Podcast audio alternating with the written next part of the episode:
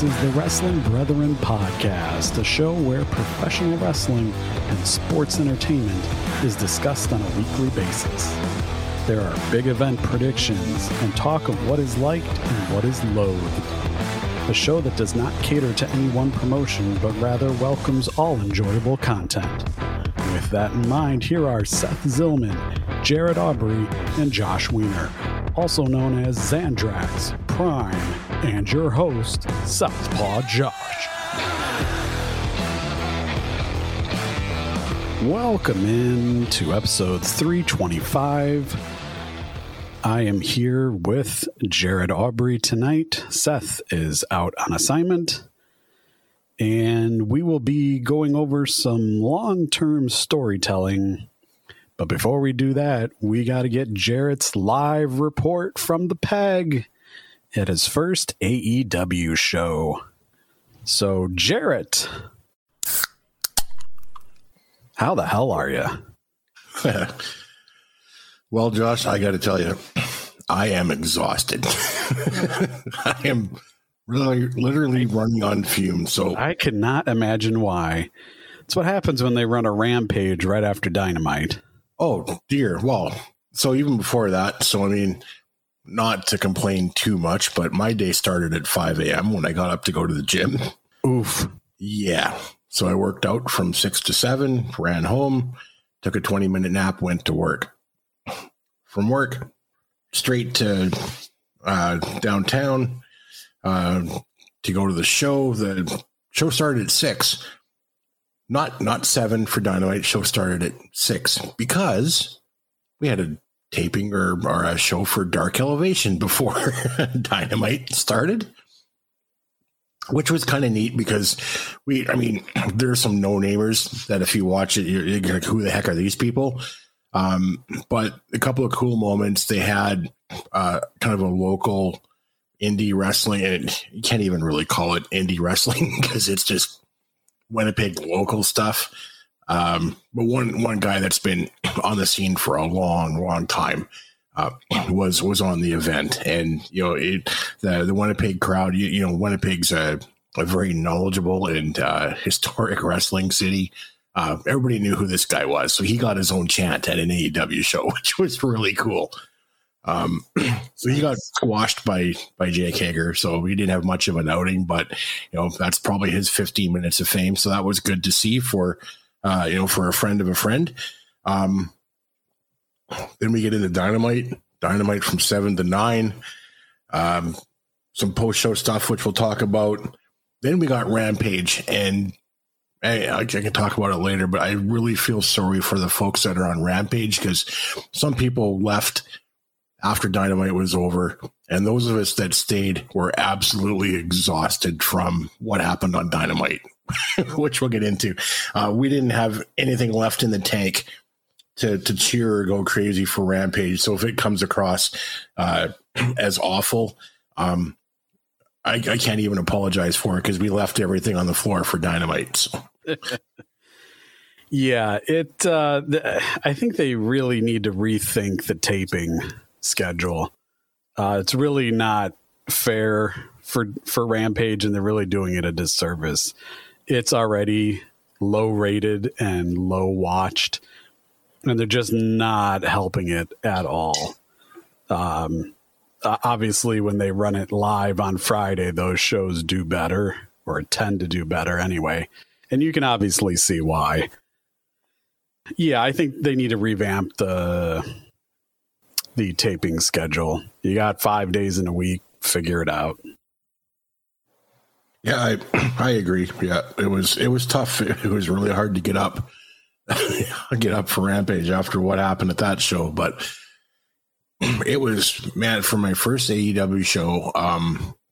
So from walking in the door, we went straight to the merch stand, and I was really disappointed in the merch stand. There was a line probably 6 sections long. It was huge. It wrapped around the corner, and like, okay, we'll come back later. We'll find a spot in between. We'll come back to the merch stand.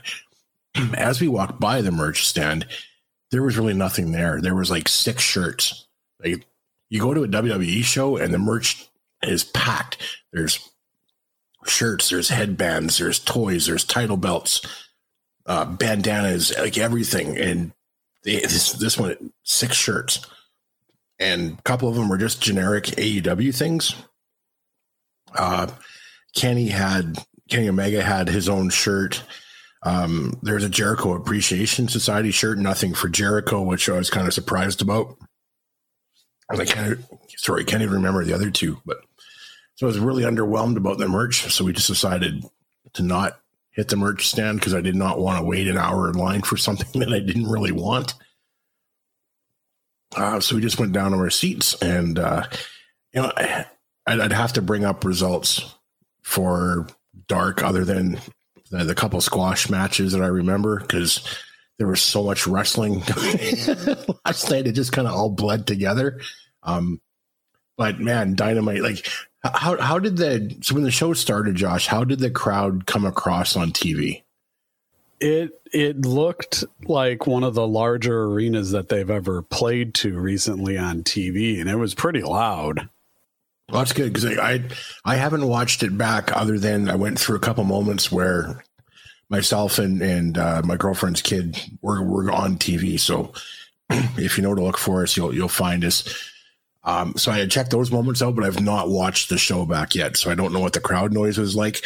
But dude, it was nuclear from start to finish for that show. The crowd was amazing. Was it a complete sellout? I think there was a few seats here and there. It was not a complete sellout. If it was, there's people that didn't show up, but there were a few empty seats just in a couple sections here and there. You could see some empty seats, but for the most part, it was full. It was loud. It was crazy. There was chants. There was signs. I'll get in all the matches and stuff in a minute, but just thinking about the experience and what's different from a typical WWE show is, in between. So when you go to a commercial break at a Raw or SmackDown, you get the lights dim, folks hang out in the ring, and when commercial break's over, if they do like an entrance spot, right? There's an entrance, and then they go to commercial. They just kind of stand around and wait. Nothing happens. An AEW show, and you've been to them, so I hope it's the same for when you were there. Justin Roberts keeps everybody entertained. He's talking about the wrestlers. He's pointing out specific sections in the arena and getting us to cheer. He's introducing the security guards and the cameraman. Like he's doing a really good job. So he's a big part of the live thing, kind of off the air, if you will. So he kept us going, which was really good. He got 2 chants. He got a Justin Roberts chant. He got a Dapper Yapper chant. Like there's a chant for everything last night, if you're able to hear on TV. But so that was good. Rolling through the matches, rolling through Dynamite. Like, wow. Okay, so I was a little bit worried. I'm not an MJF fan. I was a little bit worried about the Rebar Mitzvah segment, that I was just going to be him talking for 20 minutes. Because when we were setting it up, we saw the balloons go up. We got the entrance. We got the blue and white streamers. We got his entourage, and here we go. It's a 20-minute MJF promo, and I'm going to want to stab myself with a fork. But thankfully, Jungle Boy, Darby Allin, Sammy Guevara all come out, and that was some of the best group work promo-wise I think I've seen in a long time. I really like Sammy Guevara not doing his typical, like, really arrogant, really cocky kind of character. It was like dead serious. It was all this stuff from all three of the folks. Seemed like it was all from the heart. It was really cool. It was a really enjoyable segment, and the crowd was just crapping on MJF. It was so good. I really liked the line from Sammy, MJF said something to Sammy about, proposing to a new girl every 6 months. And then, of course, Sammy fires back with, "Didn't your fiance leave you?" And then you hear the entire arena goes, "Oh!" And it was like really loud. Like every reaction, like there was a reaction to everything, whether it was a chop or whether it was a big power move or a big insult like that. I mean, the crowd was all over it. And we were dead by the end of the night. So that was a fantastic segment. I loved all 3 guys just ripping on MJF. So that made me happy.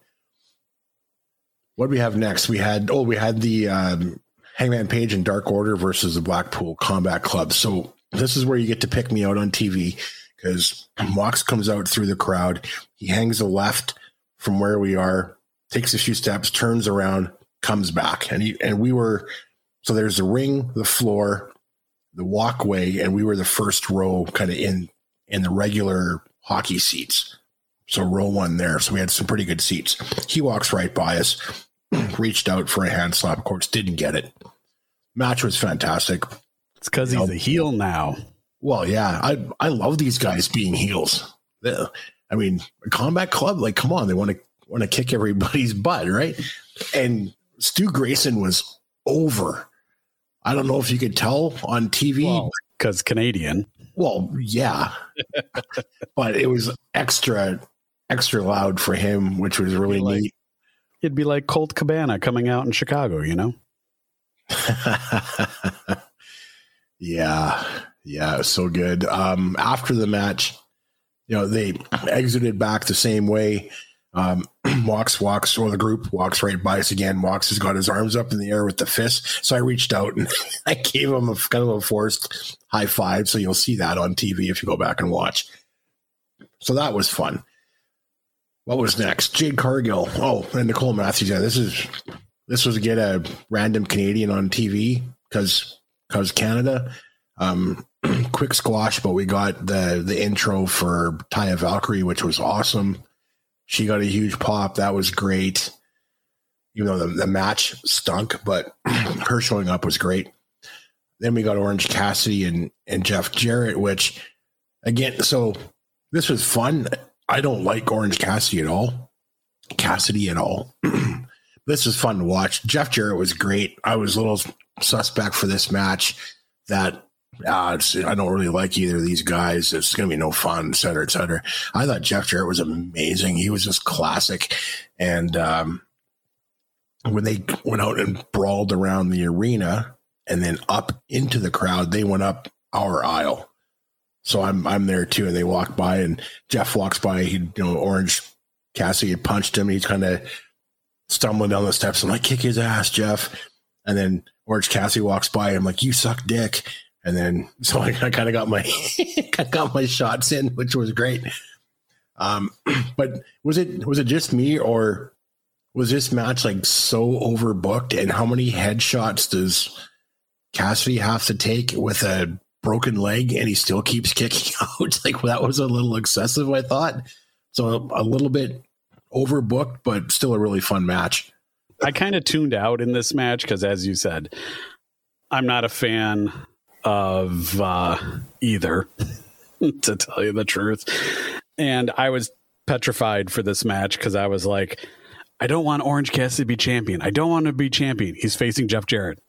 I don't want Jarrett to be champion either. Like, please, for the love of God. So there was sorry, go ahead. I was just gonna say it's 6 of one, half a dozen of another. Yeah, right. There was a really cool moment in this match where Jeff Jarrett was going to apply the figure four, but then stopped and then turned it into a sharpshooter, which was really cool. A sharpshooter was needed. Of course, Canadians, Bret Hart, sharpshooters. Right. Yeah. Outcast segment. These ladies are growing on me. I was kind of like, they all turned heel. But I like this. It's almost like a, the outcast derived from the outsiders. It's kind of, former WWE ladies against everybody else. So that's an interesting angle to take. I'm looking forward to see where it all goes. I like all three of them. So I'm becoming a quick fan of these gals as heels.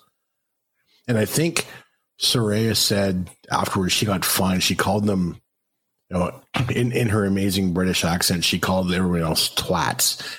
And, twats. And she got fined for that, which was awesome. And then we got the match to end all matches. The main event, the Trios Championship. And, just when you think that, one Canadian comes out in an entrance, or one Winnipegger comes out in an entrance, and then the second one comes out, like the level of popping from the crowd just kept getting bigger and bigger and bigger. And we all knew at some point, hopefully, that Jericho and Omega were going to go at it in the match. It had to happen. They're against each other in a three-way trios match. So when they ended up staring each other down and then going at it, the place just exploded. Felt like the building was going to shake or was shaking. I don't know how that came across on TV, but it was so loud, Josh. It was thunderous in there. It was crazy. That whole match, everybody was on their feet for pretty much the whole match. They're loud, they're crazy, they're insane. The big dude from the House of Black, I can't remember his name right now. King, yeah. Him chopping people was not just, and I hope you heard it on TV, it's not just the crack sound when you chop someone or the smacking sound. It was a thud and a smack, and you could hear it and you could feel it, and the whole crowd was just reacting to every one of them. The finish was great. It was a little bit predictable. Like neither one of the Winnipeg guys were going to get the win or anything, but yeah, the crowd lost it. The crowd honestly lost their mind for this. It was so loud. I lost my voice at the end of this, and I don't know what all was shown on TV, but Kenny Omega came. I did a promo after the match. I think they were off air at this point, and it was, great to be home, that kind of thing. Talking about the parts of the city he grew up in, how great it was to finally be back and be home, et cetera, et cetera. Then we got into Rampage, and I can't even remember what happened on Rampage. I was just so dead. Everyone was just so dead, like I explained at the start. I really feel bad for the folks that came out to wrestle, because they worked their butts off, like they did, and we just had nothing left. We were just so exhausted after that main event. But then try following that match live, like being the act that comes on next. That was just destined to die, and it did, because we were all dead. There was maybe 15 minutes with Omega talking and the excuse me, the ring change between shows. And yeah, we're just all exhausted, and we could not get up for that match or that part of the show. So, and then Tony came out and introduced Sarah Stock that he hired. Yes, yeah, another Winnipegger as a coach. Yeah, so that'll be great. Yeah, following Rampage, Jericho and Omega came out with their Jets jerseys. Don Callis came out. He was still in his suit. They all cut a promo about being back, and they guaranteed us that they are coming back. Tony Khan came out a couple of times after the end of Dynamite and after Rampage, before the Winnipeg guys came out, and he was talking about how happy he was and how loud we were. And what a great show it was. We got the debut of the International Championship, and he was just stoked that we turned out and sold out the building, and we were so loud and so into it, and such a great atmosphere. And yeah, he says we're definitely going to be back, lots. So that popped the crowd. We were all happy. If we're going to become a regular stop, then hey, I tweeted him and said, "Can you hear this crowd? It's like, bring us a pay-per-view." Nice. Yep. You can't have All Out, though. That's okay. I'll take. Hey, you know what? It took SmackDown 15 years to come back, and Raw almost 20. So you think we're getting a WWE pay-per-view? Hell no. No. If we can get AEW to bring one, it's like, yeah, bring it on. We'll show up. Before I get into my thoughts on some of this stuff, a couple of things. One, I will say, whenever you're there live, the crowd always seems louder, and then you're kind of disappointed when you watch back on TV. You're like, well, we were louder than that. It's all about how they edit it for what sure they want it to be. But what was your overall first experience with an AEW show? Like, summarize it. Sure. Yeah, no. It was actually really good from start to finish. I mean, if we're just talking kind of Dynamite in a bubble here, it was really good. The whole show was really good. It was paced well. Again, I haven't watched it, so I don't know what the production was like and how the cameras worked and all that. But the environment was great. They found a reason to pop us in every match. And they had the right people out there at the right time doing the right thing. It was just fun. I mean, I remember talking about when I went to Raw and, you know, folks I wasn't thrilled about, but it becomes different when you're live and you just want to be in the moment and enjoy what's going on. This was a little different in that it was the first one. It felt special. There were multiple Winnipeg personalities from top to bottom on the show. So it just kind of felt like a big special thing. And, you know, we got the international title. We got Taya Valkyrie. We got a lot of stuff. And I would put that show probably, and I've been to tens, if not dozen live WWE shows over the last while, including Raw and SmackDown. And I would put this on top of it.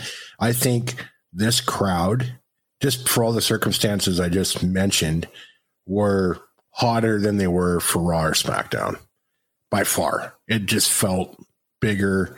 It felt louder than it was for WWE. It was awesome.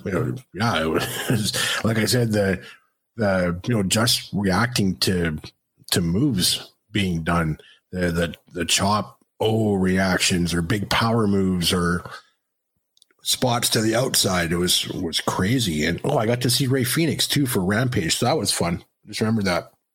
No, but it was really fun. I would absolutely go back for sure. So much fun. Now, would you agree a lot of what people say the difference is between AEW and WWE being in the crowd is that AEW is like a fun party because you get to participate in the sing-alongs with the music and, you know, the chants and the reactions and you get good wrestling. And it's just like a whole bunch of fun. Whereas WWE, especially pre-Triple H era, it was a lot of just you were watching a television production and the crowd not always into it. Well, that's exactly the word I was going to use. I was actually thinking of my answer ahead while you were talking. And that's a really great way of putting it, is that the WWE stuff, especially Raw and SmackDown, felt like a production. It was very timed to the second. It was done perfectly. It was super scripted. It was, it was just done. It was paint by numbers almost. This show, the AEW Dynamite show, just felt like it was, like you said, it was like a party. It was off the wall. Anything could happen. Like I said, Justin Roberts in commercials was unbelievable. He was telling jokes. He was, like I said, he had sections of the crowd cheering against each other in competitions. He kept it fun, kept us going all night. And that, like I said, with the WWE bits, he went to commercial and he just sat down and he waited for the lights to come back up. And then he tried to get back into it after the break. There was none of that at AEW. He would tell us, Justin Roberts, okay, we're coming back from break in like 30 seconds. And then he would try and wind us up to come back from commercial. And yeah, it absolutely felt like just a giant fun time and a giant party. And that's why I think we were just all exhausted at the end of the night. I keep using the word exhausted, but that's what it was. We're just done.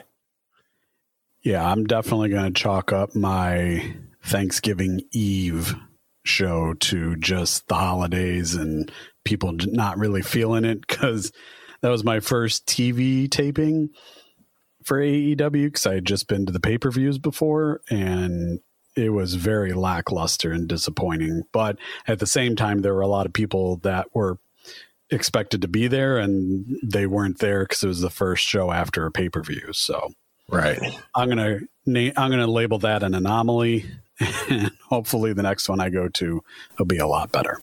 Yeah, and I was talking about that with my girlfriend's kid that I took with me, and he's a pretty mature wrestling fan, and we can talk about the behind the scenes stuff, and he gets it.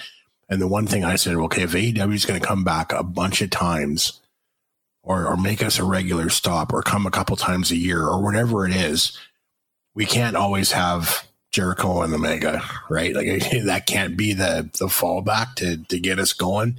They're going to have to do a regular show with regular, the planned storylines, and not try to do the special things just for the hometown crowd, because it's going to get the same. And, I don't want that, because that's kind of what makes AEW different, is that they are different from WWE. Is they're not the super formulaic way that I just described for WWE. It's a party, and we can't have Jericho and Omega face off every time they come to Winnipeg. So hope they keep that in mind, and they keep giving us a great product, because that was just so much fun. Well, I'm glad you had a great time. I got to sing Judas. Yeah, that was the other thing I was going to ask about is on TV, the entrance themes were barely audible at all. And it was really disappointing, because I was waiting to see if Taya Valkyrie used the theme that Josiah did for her, and she did. But you could barely hear it. You could barely hear Judas. You could barely hear Jungle Boy's theme. I was like, what is going on with the production? So were you able to make out all the themes? Yep. Yeah, we heard everything well in the arena. So it wasn't an audio live issue. It was an audio broadcast issue. Yeah, not at all. No, we heard all the music great. There were a couple spots where we drowned it out. Like when Ty's music hit, we heard it, and then everybody popped, and then I couldn't hear it after we popped. So I think we drowned out music a couple of times, but in the arena, you could hear everything. The microphones were great. The ring mic was great. Like Justin Roberts was fantastic. Sometimes at WWE events, I have a hard time understanding the spoken word, like promos or the ring announcer. But the music is always fantastic, because they have a banging sound system there. But we heard everything great. Justin Roberts was clear and crisp. Dasha in Rampage and Dark was great too. Music sounded awesome. Yeah, no problems. Okay, try to catch that when you watch it back. Is you can barely make out any of the entrance themes.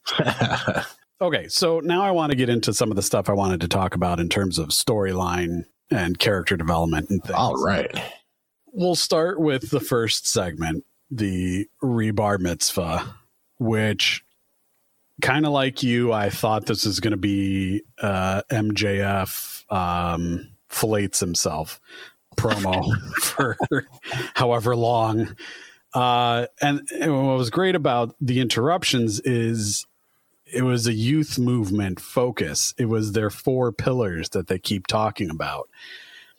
And I thought it was great when MJF, asks them what they want, and they all in unison said, "We want a title match." Yeah. I really liked Jungle Boy's promo. I thought it was great that he mentioned, he's saying that MJF hasn't worked Dark or Elevation or hell, even Rampage. So his promo stood out to me. Sammy Guevara sounded like a babyface promo up until he badmouthed Canadians. Yep. And then he got them to turn on him again. But I was like, are they turning him face? He's in the main event as part of the JAS. What the hell are they doing? And it's just harkened back to some of those WWE promos where they say, they give a passionate promo and then be like, psych, I'm still a heel. Yep. So, and Darby Allin showed a different side of himself with his high-pitched imitation of wrestlers complaining on Twitter. I thought that was funny. And so I liked all of it, and it was just enough to, even MJF got his zingers in there. the daddy daycare thing was hilarious because they've all worked with a veteran, you know, to get them either started or to this day, they're still working with a veteran. So I thought that was a great line. I had no problems with this, so to speak, but I just wanted to reiterate how much I enjoyed the segment. Yeah. I mean, if you're talking about storylines, so you've got options here, right? You could put Jungle Boy and Darby Allin and Sammy into a triple threat to determine a contender. You could do a four-way battle with all of them against MJF. So different ways you can go with that too. So it's a nice way to set up kind of going forward. Yeah. And obviously if you're going to do the four-way, you can call it the Four Pillars match or something. Yeah. The Jade Cargill, Nicole Matthews match or squash. I have a little beef here, and it has nothing to do with Nicole Matthews, and I'm surprised I didn't even think about her when I was thinking of possible Canadian answers to the open challenge. But I knew Taya was going to be there as soon as she did an interview earlier in the week, and somebody asked her specifically, are you going to be in Winnipeg on Wednesday? And she said, no, I'm going to be at my house in Los Angeles. And as soon as she said that, I said, so we'll see you at Dynamite. Because that's one of the oldest tropes in the world is saying, of course I'm not going to be there. What are you kidding me? No way am I going to be there. So she practically gave it away. I'm glad that she's using the theme that Josiah Williams did for her, because that's a great theme. Love it. She's used it in Impact. She probably uses it in MLW and NWA. So I thought that was great. The one thing that pissed me off is, and I don't know if they did this just for the show, because it was her debut and they have to pretend like they don't know about her past or whatever. But the announcers were like, oh, she insult to injury. She used Jaded. She used Jade's finisher. You know, oh my God, she stole her finisher. That's Taya's finisher also. She's been doing it forever. She did it even as Frankie Monet in NXT, and all the Jaded is, and the move that Taya does, it's the Glam Slam. And I know that she did it in NXT because that's when Beth Phoenix was doing color commentary on NXT, and they made a big deal about, oh, Frankie Monet used your move. What are your thoughts about that? Blah, blah, blah. So I'm cool with them doing move for move, but don't call it Jaded. Don't say she stole her move, because she didn't. That's her own finisher. So I'll have to hold judgment and see, because she debuted on Rampage at the taping. So I'll have to see. I'll have to, you know, I record Rampage. If there's anything I want to see, I'll watch it back. And if they call it Jaded again, I'm going to be pissed. Yeah, obviously I didn't get the commentary, but I'm like, oh yeah, that was the same move. Yeah, I caught that. Yeah, so they're both using the Glam Slam. And Taya calls it the road to Valhalla. So apparently the road to Sarah Logan. Dang, that went right over your head. All right. Oh yeah, you know, it completely did. Oh wow. Yeah, so I'm all for this if they make it a feud. And if you want somebody who comes in right out the gate with believability to beat Jade for that title, you have it all in Taya Valkyrie. I can tell you that right now. Definitely a credible contender, right? Like what they say at the show, Jade was 54-0. Yeah.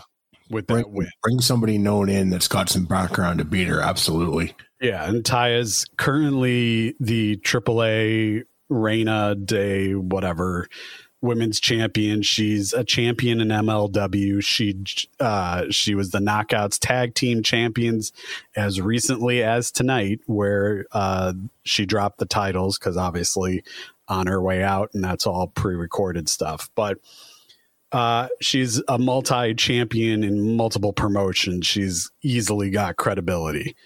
So I'm all for this being a feud. And the sad thing is, I'm kind of more interested in this feud that's building over anything else in the next segment I want to talk about. And that's the Outcasts versus the Homegrowns or the Originals or whatever. I'm kind of on the fence on the Outcasts. I'm enjoying Ruby Soho. I said Riot because it reminds me of the Riot Squad. I'm sold on her as a heel because she pulls it off well, and she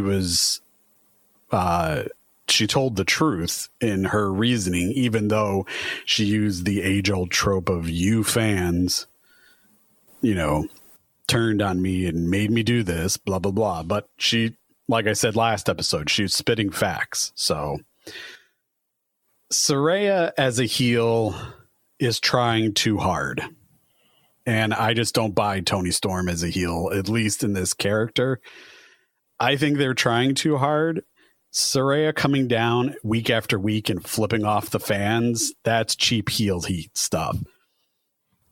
Insulting the fans like she does, all that's kind of, you know, you can tell she hasn't been a heel in quite some time because she's using like heel heat 101 stuff where she should be dialing it up to like 501 or some elevated level. But yeah, Ruby I buy, Saraya and Toni not so much. And the other thing I didn't like about this promo segment was they said, oh, we're dealing with a bunch of rookies. And then they rattled off Sky Blue and Willow Nightingale. Fine. But then you lumped in Riho and Britt Baker as rookies. I'm like, no. So that verbiage did not hit for me. And I don't know. Is this going to a female blood and guts match?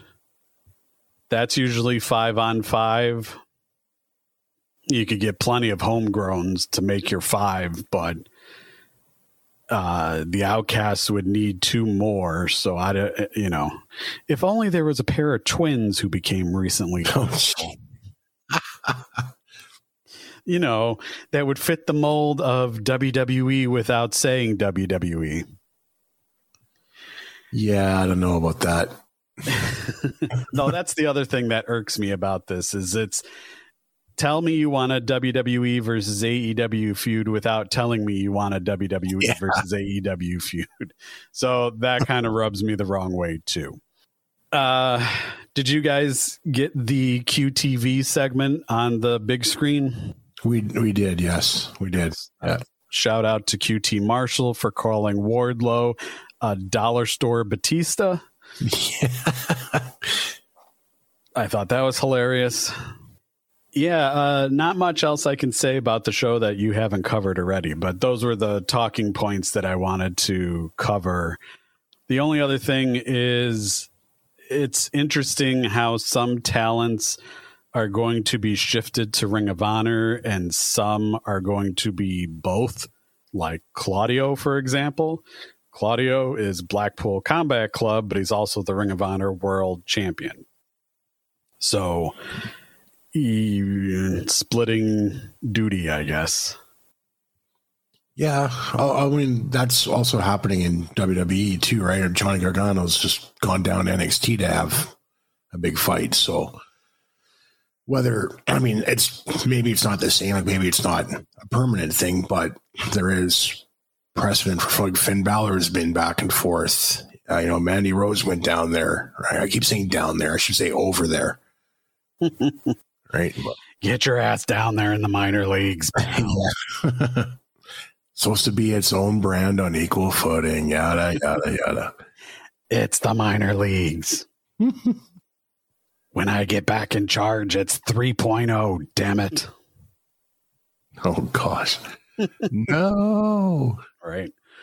Yeah. No, I was just going to ask, what did you think of the main event from like a wrestling perspective? Like we were, you know, live, we were, like I said, we were all on our feet. There was 9 guys in the match. There were people flying all over. There was lots of outside stuff. That's the Bucks are doing their top rope stuff. Omega is, you know, Blackpool's bringing the martial arts and the power, so many flippy things happening and guys just all over.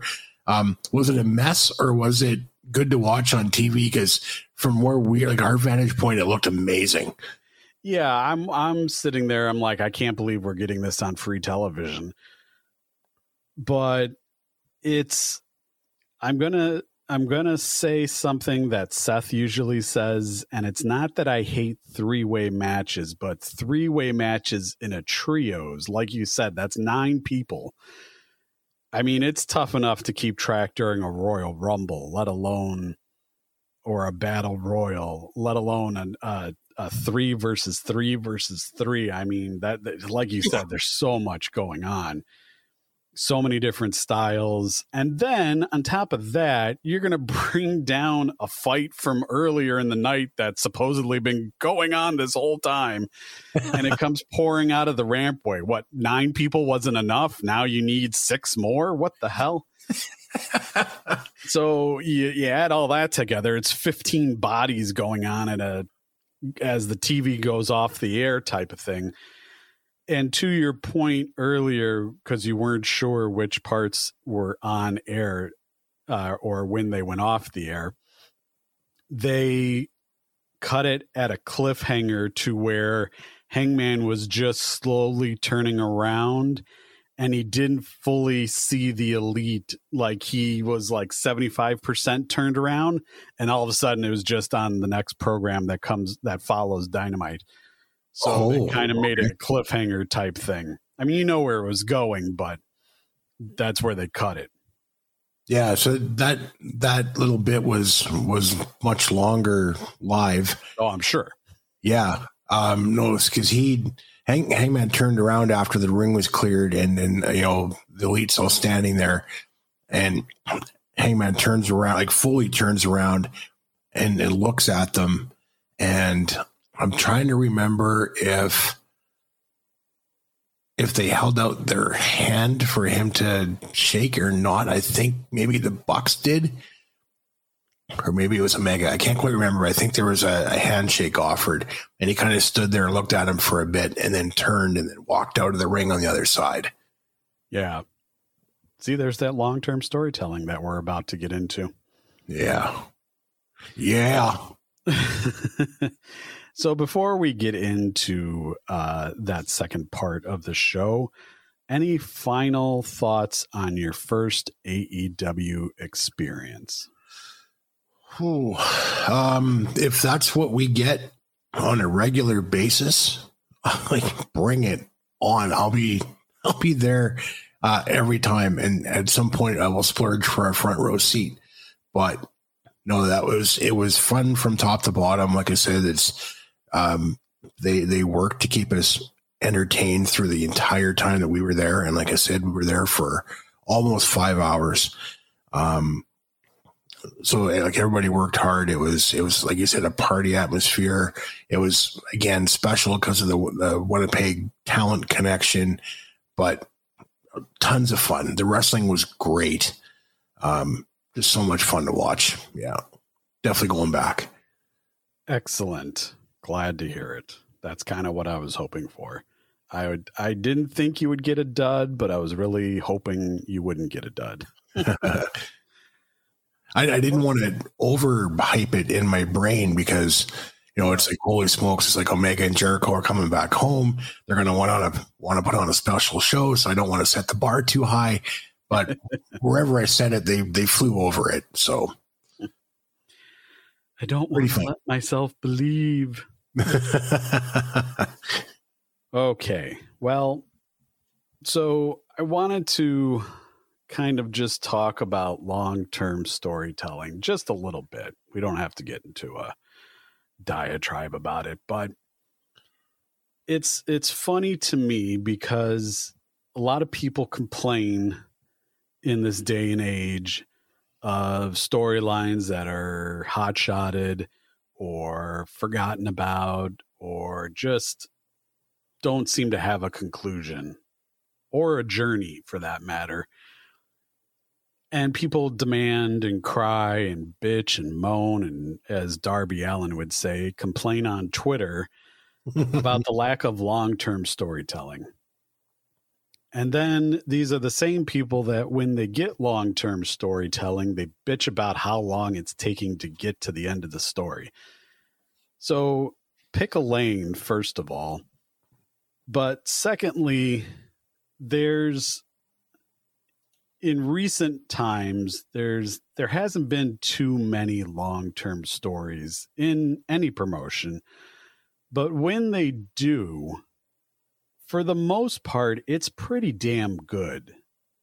Obviously, the current one is the Bloodline, which is 2+ years of storytelling, and it started when Roman came back post-pandemic disappearance. Obviously for his health. Then there's the current arc with whatever Bray Wyatt's doing. And that's one a lot of people are losing patience with, mainly because it's not really going anywhere. But even with his previous incarnation of The Fiend, that was also long-term storytelling. It just had Vince's hands in it by the end. Another example for WWE would be how Triple H faced off against Batista at WrestleMania, and that was built up the year prior. And when you go to AEW, they don't have too many, certainly not currently. They've had some in the early part of their existence. Some culminated last year or maybe the year prior. Three that I thought of top of mind were the fall and the rise again of Hangman Page. Mm-hmm. Yep. The CM Punk MJF storyline. And even Cody versus Dustin at the first Double or Nothing. Sure, the build was on YouTube, but it was still existing, and you could draw on their WWE history to build into that. So, Jarrett, what are your thoughts on it in the current landscape? Because obviously, if you go back through the annals of time, there's plenty of examples. And obviously, if you want to talk before the Bloodline, but another one that lasted about 2 years, you can say Johnny Gargano and Tommaso Ciampa and NXT. Yeah. So what do you think about long-term storytelling in the current landscape? In the current landscape, it's hard to do. There's so many people involved, and the way wrestling has evolved, even from, you know, the 80s, until now, it's much more athletic. It's more high flying. It's more dangerous. It's more Mox type matches, and folks get hurt. And sometimes that buries long-term storytelling. You can't do long-term storytelling with everything. You just can't. It's nothing would come to a conclusion, and it's, you know, wrestling sometimes is called the male soap opera, and stuff runs for long times, but you can't tie everybody up in one big long angle. If there's stuff that you need to fill a spot, and you come up with something quick, or you have something for a couple of months, it has to be done so right, and just not for the sake of doing long-term storytelling. Like the Bloodline is a great example. It was hot off the start, stuff was happening. You know, it was getting the Usos indoctrinated. It was building that. It was building that strength. And then it kind of flatlined for a little while. I wondered, like, why aren't things moving? It's just Roman beating people and the Usos beating people, but nothing's really happening storyline-wise. And that went on for a few months, and then it picked up again.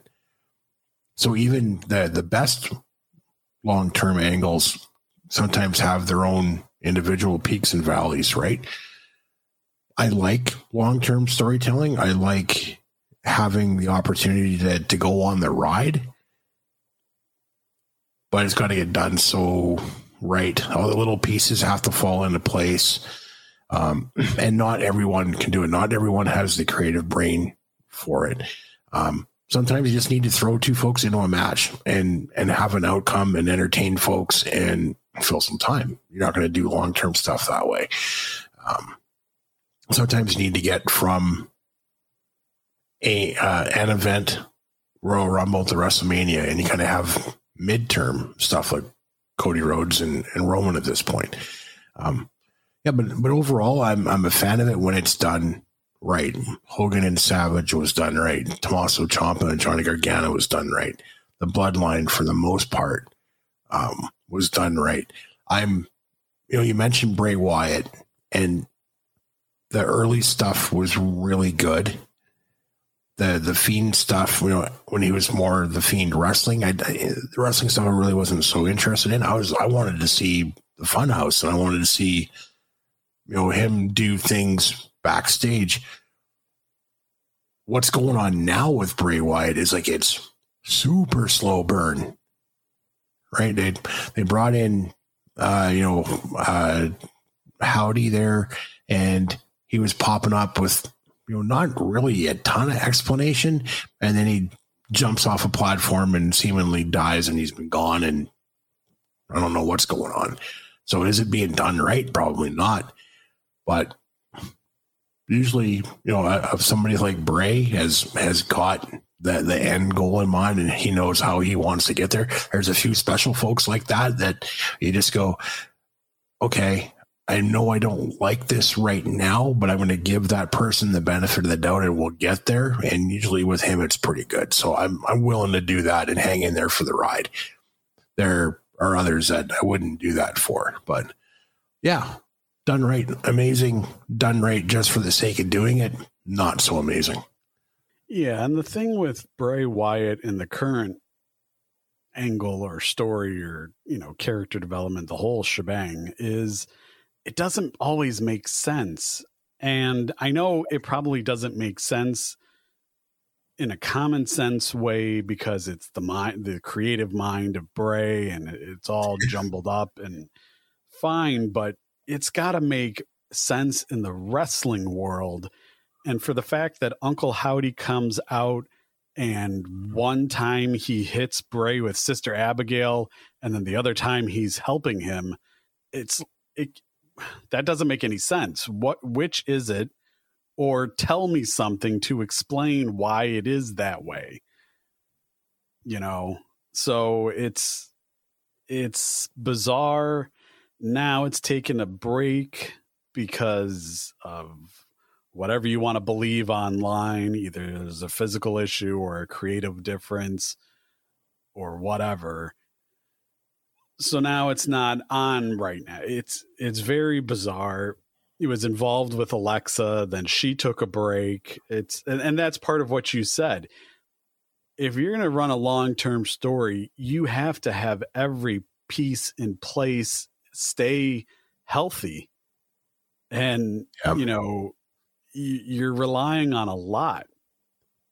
What's interesting with the bloodline is, we had that scare with Jimmy with his knee and Jay with his wrist, because all it takes is one injury and we're screwed. Yep. So, there's the art of selling, but then there's also, it's like, oh shit, is this legit? Oh my God, what's going to happen? So it's all those things. And for this to have gone on for 2+ years and it's still not even at its final chapter yet, man, I mean, you're just relying on a whole lot. Yeah, and not only injury, but in the certain cases of certain, I'll say the word twice, individuals, stuff happens outside the ring too that impacts what's going on in the ring and on TV. So, you know, cough, DUI, cough, right? So that kind of stuff too, that's completely out of, sorry. No, I was just agreeing. I was like, that too. Yeah. Stuff was totally out of creative control, right? And, you know, so when that happens, like that just completely derails everything. Except those DUIs usually end in championships, but you know. Well, yeah, that's we kept saying that's the Usos' good luck charm, right? It's Jimmy got another DUI. I guess they're going to win the tag titles again. Yeah, or in this case, keep the tag titles. True. Yeah, and you can sometimes, if the story is special enough. And the impacted players or the storytellers are minimal enough, you can even extend a story through injuries and surgeries, because Johnny Gargano versus Tommaso Ciampa was rife with injuries from the get-go, at least the get-go of the heel turn, because they were building to it through the DIY stuff. But the night Tommaso turned heel, he blew out his knee in that match and still did what he had to do to complete the turn, and then he had to go away and have surgery, but they still were able to tell the story. So sometimes it can be done, sometimes it can be overcome or even integrated into the story. That was so well done with those two guys. Absolutely. So basically, for all the people that wanted long-term storytelling and saying that you hate Roman and this reign has gone on for too long, you're a hypocrite. Yeah, you cannot have it both ways. I want good storytelling, but Roman's so boring. Turn in your wrestling card and go away. Yeah. Or wrestling card. If you think Roman Reigns is boring, just turn your TV off and go do something else. Right. Wrestling is not for you. So that is going to wrap it up for this episode. As we are in WrestleMania season, next week is the penultimate episode before WrestleMania weekend. And we're going to have some fun. We are going to book our ultimate WrestleMania card using matches that have existed from WrestleMania 1 through 38. So that's last year. You cannot use any of this year's booked card because obviously the match hasn't happened yet, so we don't know if it's good or if it's crap. Would you like me to go over the rules, good sir, so you know what we're up against? You might as well give me a reminder because I will botch something. All right, well, I'll give you the rules here, and then obviously I'll give the rules offline so that Seth knows what's going on too. So here's how we're going to book your historical WrestleMania card. You need to book a card that must be 10 matches in total. You can only use matches that have taken place at WrestleManias 1 through 38. You can only use a wrestler /gimmick/character once within your card. For example, if you use The Rock, you cannot use Rocky Maivia. You can only use each title once, but you are not obligated to use them all. And the last rule is you can use multiple matches from a single WrestleMania if you would like. So in other words, for example, you would say what your opening match is, and then you would book match number 2, 3, 4, 5, 6, 7, 8, 9, and then your main event. So in other words, you can say my opener is the Battle Royal from WrestleMania 2. And then, so in other words, you're not changing any results. You're not changing anything of what has already occurred. You get the match as it happened, the result and everything. You're just trying to book a historical and ultimate WrestleMania card that's 10 matches long based on what we've seen in the last 38 years. Wow. Okay. So I can't use Hogan versus Savage from WrestleMania 5, I guess. And then I can't use Hollywood Hogan and The Rock. I have to pick one or the other. Correct. Gotcha. 10 matches. All right. So that can be done. And you got to decide which one is your main event, because theoretically you could book 10 main events if you wanted to. Yeah, you could. Yeah. Yeah. So that will be next episode next week. And then the week following will be WrestleMania weekend, where we make our predictions for nights 1 and 2 of WrestleMania 39. Time to get more points. Now, in past years, we would also include NXT's Stand and Deliver, but since we all don't watch on a regular basis, we will not be including Stand and Deliver.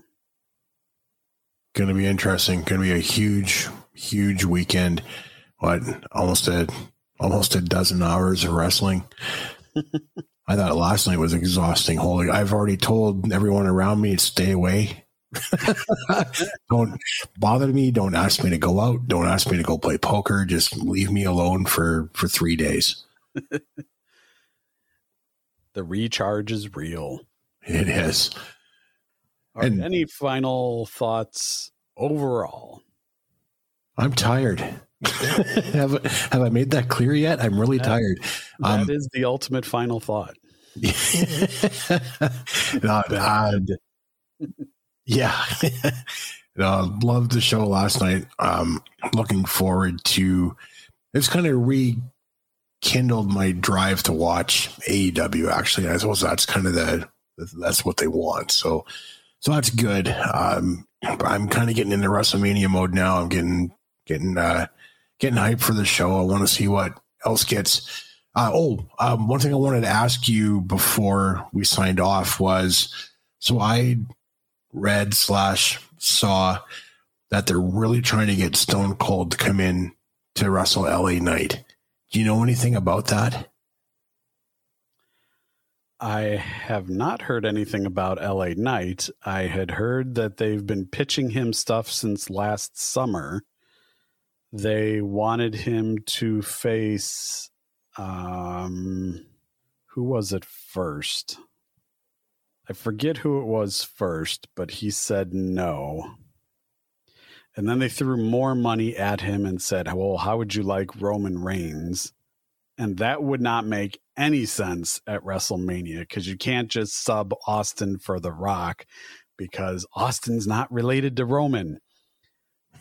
So I don't know how they would have pulled that off creatively. But again, Austin said no. And then I had heard that they just wanted him maybe to appear. I was like, well, then get him to host. And then they gave that to The Miz. No, I have not heard the LA Knight thing. Okay. Yeah. So I have heard that LA Knight is in line for a push post-Mania, but that's all I've heard. Yeah. Yeah. What I read today was that's kind of why LA Knight has been talking so much on TV lately about you can't have a WrestleMania in Los Angeles without having LA Knight on the card.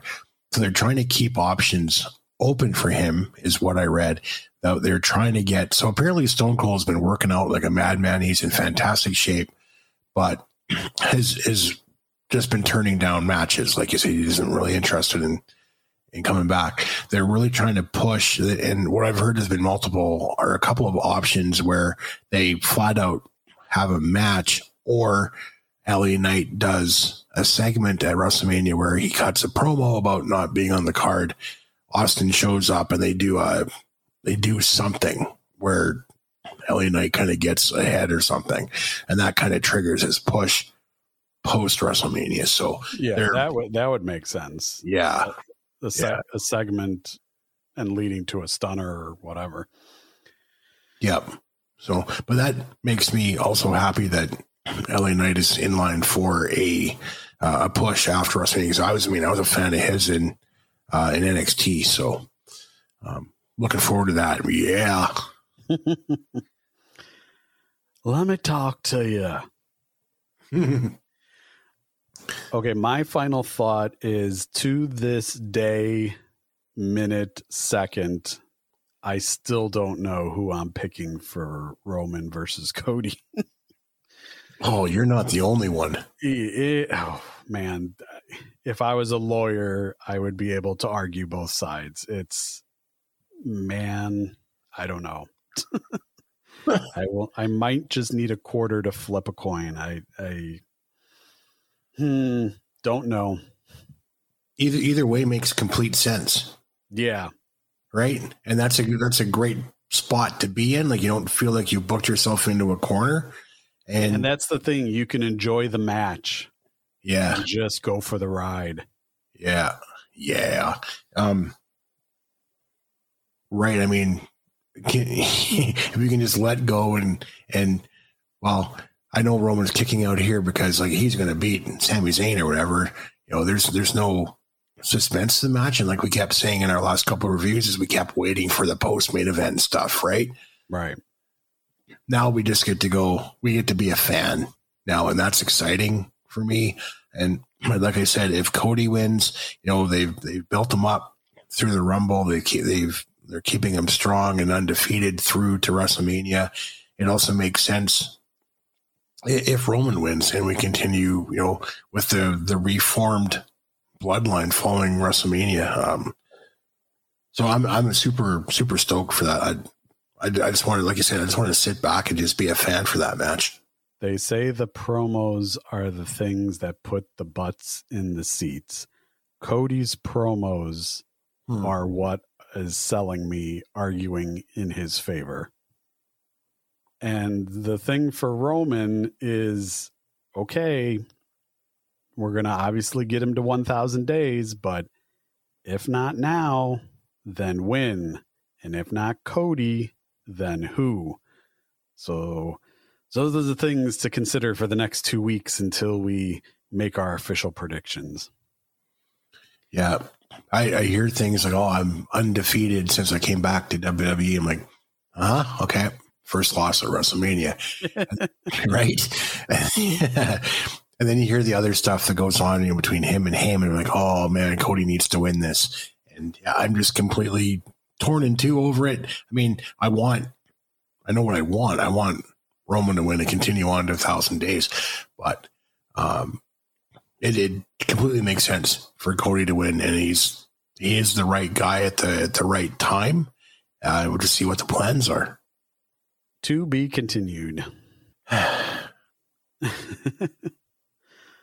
All right. Well, we need to get Jarrett some shut eye, so we're going to wrap it up and say thank you once again for listening, downloading, and subscribing, and we will talk to you next time. Thank you for listening to this episode. You can subscribe to the Wrestling Brethren Podcast on Apple Podcast, Google Podcast, Spotify, Pandora, or wherever you get your podcast fix to hear the latest discussion from the Wrestling Brethren. You can visit us at twbpodcast.com for posts and episodes. Visit the mothership, if you will, at behindthesquaredcircle.com, home of the Behind the Squared Circle Podcast Network. Let us know your thoughts, questions, and comments on Twitter at TWBP Show, on Facebook at facebook.com/Behind the Squared Circle, and on Instagram at The Wrestling Brethren. You can follow Jarrett on Twitter at The Bacon Rev. You can follow Seth at Lord Zandrax. And you can follow Josh at Southpaw Josh. Thank you again for listening, and we will talk to you again soon with more from the Wrestling Brethren.